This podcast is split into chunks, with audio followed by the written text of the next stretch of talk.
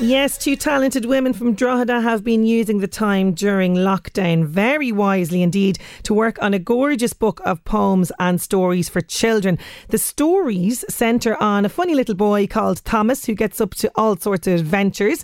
Now, although this is a work in progress at the moment, the women hope to have the books on shelves in time for Christmas. Joining me now to tell us more is author Ruth Campbell and illustrator Rachel Ray. How are you doing, ladies? Good morning, Sinead. How are you? I am fantastic. Now, Ruth, can I just say, you remind me, first of all, of my own mother because she's a great woman for making up stories. So much so that my son doesn't want me to read any storybooks. He wants me to make up stories like Nana, but I'm just, I'm, I'm not as good as her. I'm not as good as her. But this is where the storytelling all came about for yourself, isn't that right? That's right. Yeah, when my children were very were very young, I started to tell them stories, and they're all in their forties now. So I'm a bit slow about writing them down. um, yeah, I did when the children were small, and any other kids who happened to be around. Fantastic. And of course, when my grandchildren came along, that moved on another step, and I was telling the stories again. And and yeah, so I decided I'm going to write them down eventually. This is brilliant. So this is where mm. this all kind of came from, and it's yep. it's going back really to our, our, our, Irish traditional culture as well of, of storytelling. But can you absolutely? But can you give us an idea of the stories you would tell? Like, would there be favourites again and again that the grandkids would ask for? Well, my children used to say when I would I read them all sorts of books as well, but they'd mm. say, "Mum, tell us a Thomas story, tell a Thomas story," because he kind of grew out of them and mischievous things that he did and wanting to be good but doing the wrong thing and you know out of enthusiasm and all that kind of stuff. So constantly getting into trouble. So thomas sort of grew out of that. But um last year i got a um a facebook message from a guy who uh, who remembered he was a friend of my children and he actually said i was there when you told the one about the polar bear. That was 40 years ago Oh my God! You, you have me. You have me intrigued now, Ruth. Tell me about the polar bear. What happens with Thomas and the polar bear? Well, Thomas's imagination actually is what happens with him most of the time. He's um, uh, yeah, the story's quite good. It all starts off with the, the teacher telling them at nature class about polar bears and he starts to imagine. And polar bears, you know, the the um, the the ice is melting, and they have to swim further and further for food and all this sort of thing. And he starts to imagine, you know, what would happen if they got this far, you know. Oh, very like good. That. And if a polar bear ended up on our shores, kind of thing. Exactly. I and then it, it, came winter, and there was a snowstorm, and he was going, "Wow, the polar bears has no snow, and we have snow." You know, and I'm not going to tell you what happened. No, no, leave us in suspense. And the thing about it as well is, you know, you're you're bringing climate change and environmental issues into it as well, which is fantastic. Exactly. Yes, yeah. yeah, because kids always have an idea of these things. They learn them at school, and they're not they're not blind to it. Really, you know what's going on in the world. They aren't, and it's a mm. great way of communicating it, putting putting it down in the in the story. So, where did you know? Do you get the inspiration then from Ruth? Is it just because you must have an amazing imagination? Well, to be quite honest with you, Sinead, when I start telling a story or writing a story, I have no idea where it's going. Right. Okay. So yeah. it's still you just start so off maybe with Thomas, and that's once it. I get started. You know. Okay. Yeah, very yeah. Good. Even I, I, I, my my daughter said to me, I told them a story one time when they were very young, and when she was in her twenties, she said to me, "Mum, remember that story about the kids who went missing? What happened in the end?" I said, "I have no idea." and she said, "What?" we got interrupted. so it's a permanent cliffhanger for for her. Yes. Yeah. Yeah. So twenty years later, she was saying "But you, you must know." I said, "No, I didn't get that far. How would I know?"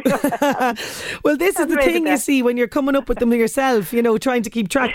But you know, thank God you have started to write them down. And in 2018, your gorgeous book. Now we call him the wrong name. And apologies for this. Now we call him Mister Wiscalawali in our house, but that's not his name at all. It's no, Wiscockley. It was Cockily. Yeah. um, and he has an adventure in Thorny Wood, and this was That's published in 2018. It was very successful locally. Yeah. It must be though a real thrill to see your work and your stories published. Then.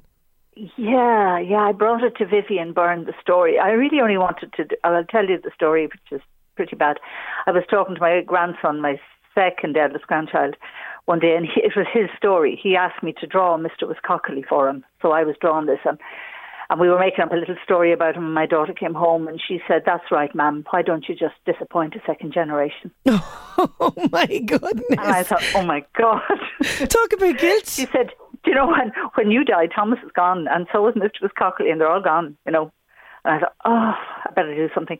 So I wrote the story of Mr. Wiscockley and brought it into Vivian. But when I saw the images that she did, I just, I just thought, oh my God, I can't just put this away in a drawer again. No, yeah, because they were wonderful. The illustrations were. Oh, they are stunning. They are mm. absolutely stunning. And speaking about illustrations, because for this book you have the wonderful Rachel, oh, uh, Rachel. and she's on the line with me now. Rachel, we have to bring you in on this because uh, you have. Can I just say the drawings that you've created for this series, this short story, they are just gorgeous. And I know you years, Rachel Ray, and I had no clue that you were this artistic. You're very much hiding your talents away.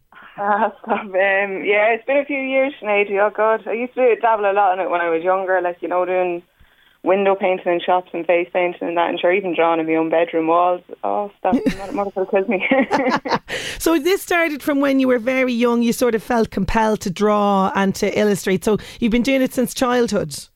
Yeah, pretty much. Uh, my uncle, um, Shawnee Ray, he was a local artist, and I always have like great memories of him looking back, like he taught me some of my first illustrations. Like he just used to come over to the house and Mum would whip open the leftover Christmas cake out of the tin and he'd sit there with a cup of tea and then go off and teach us a few sketches. Fantastic. So this is where it comes from. So is it challenging then, you know, when you team up with the likes of Ruth who has the stories of Thomas and maybe Ruth has a very clear image in her mind of what Thomas looks like. Is it challenging then to bring that to life in, in your illustrations? Well, it's it's oh jeez, you could it could be hit or miss. We've been hit or miss once or twice through it, haven't we? but, um, I I would have a different Im- image to Ruth, but we had to get the old Thomas figure pre-approved by our son Adam. He's the one with the visual. okay, so the, the so the son and the family had to have an input in this as well, which is fantastic. And speaking about family, it's all family because yourself and Ruth are connected family-wise, isn't that right? That's right. Yeah, my brother Keane is married to her daughter Claire, so so we're keeping it in the family. I love that. I really do. And you know, for for your, yourself, uh, Rachel, I know you have a young daughter, and uh, she. What does she make of all this? Is she uh, following in her mother's footsteps with the artistic kind of talent? Oh yeah. Oh Jesus, yeah, definitely. She's very yeah. She's very creative. Like um, she'd just sit there and watch me sketching, or she'd be like, "Mammy, can I colour this in? Mammy, can I colour that in?" Or there's one of the stories of what's the difference to fly in a bee, and I just finished off doing the drawings, I was showing them to Ruth, and I came back into the house because we were doing our social distance and meeting out in the front garden, like, you know. Oh, very good. And, uh, she comes in, she's, Mom, look, look at my picture, it's the fly and the bee. And she had them just to the side each other, and she was like, look at the difference. Oh, that's fantastic. So you're you're passing this on to her, which is brilliant. But you know, I think there's something very therapeutic as well about colouring and, and drawing and that kind of thing. Do you find it relieves stress? Oh, absolutely, yeah. It, it just, it really, like, because the lockdown is tough. Like, you know, it's really mm. hard on so many people. It's just something to keep you mentally stimulated and just to keep the mind kind of going. So, like, once you can kind of focus on something, you can get a bit lost in it nearly. Like, you know, you spend a few hours, next thing you know, geez, oh, I spent three hours doing that. Oh God, where's my? I have to start dinner. so she's getting lost in the work Ruth, which is absolutely fantastic. I mean, yeah. I, have seen the images online myself. What did you make of Rachel's uh, depictions of Thomas and Granny and all the rest of it? They're just, they're very vivid, very colourful, aren't they? Right. They're, they're just, they're just great. I couldn't believe it because, like yourself, I didn't know Rachel had this talent until um, Vivian was busy, and I said to Claire, "I wonder where I would get somebody to do a few drawings." She said, "Try Rachel." I yeah. Said, really? You know. By the way, um, Rachel's brother is the father of John, and my daughter Claire, the, whose idea was Mr. Wiscockley. Ah, so there you go. The idea, so it's all connecting. yeah. I love really this. Funny. That's that's fantastic. So tell me then, this is as we said, you know, at the start, this is very much a work in progress. You're still very busy with yeah. this, uh, so it's yeah. going to be it's lots of different short stories around Thomas. Isn't that that's the main correct. focus? Yes, yes. And really, the the um, the the poems, only a couple of those are about the ones we put up on YouTube. They were a kind of a different thing altogether.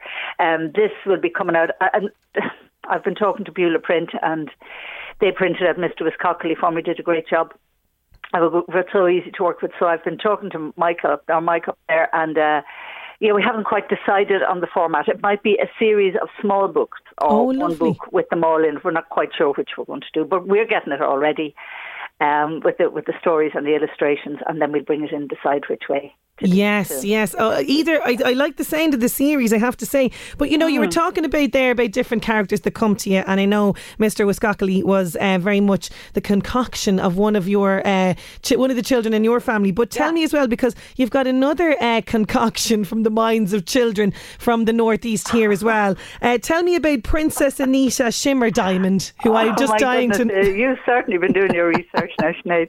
I have. just just before COVID started, um, I went. I think it was World Book Day or something, and Ballymakenny Girls' School, uh, primary school. We myself and Viv went there for a chat, and we got the junior infants and senior infants classes. One of the children asked me, "Where did I? How did I make?" Mr. Wiskockley. Mm. And I was saying, you know, from your imagination, it's a, totally imaginary. And she kept on about how did you make him? And I said, well, let's the class, or at least Viv said, to be honest, the class, why don't you all make a creature yourselves? So they called out this creature with a, a unicorn horn and five legs and a tail and three eyes, etc., etc. And Viv was sketching uh, uh, this creature. And then I said, what's, what's this thing's name? So they said, Anita. Princess Anita, said somebody else, and then somebody else came up with Shimmer Diamond. So I went home smiling to myself at this very peculiar looking creature called Princess Anita Shimmer Diamond, and I couldn't resist writing a little story about it and sending it back to them before the before the term ended. Oh, so I, I love that. that. on the YouTube thing yesterday. I just got it up in time for the end of the, end, of school. Term, yeah. Oh, that yeah. is a wonderful way to send them off as well into the world. Yeah, but you know, yeah, I, I think Rachel, I think Rachel, we need to convince Ruth to create a series of, uh, you know, Princess Anita Shimmer Diamond. I think she could have her own series. What do you think? I think it's, it's definitely a game changer, like you know. Girls all over the world will love this. I'm I'm absolutely confident of that. Listen, ladies, it's been fantastic having you on the show. Thank you so so much for joining me, and the best of luck with this book when it comes out. See you soon, Rachel, and thanks very much, Sinead. Thanks a million, guys. Bye, bye, bye, bye. Ah, oh, wonderful chatting there. Ruth and Rachel Ray. The books about, uh, or the stories about Thomas, we will watch this space. I'm hoping, and the girls are hoping, that they will be in shops by Christmas time. And don't worry, we will absolutely notify you about that. Uh, in the meantime, by the way, you can check out Ruth Campbell on YouTube. She's got some fantastic stuff up there for kids. If there's bored children over the summer, that's the place to go.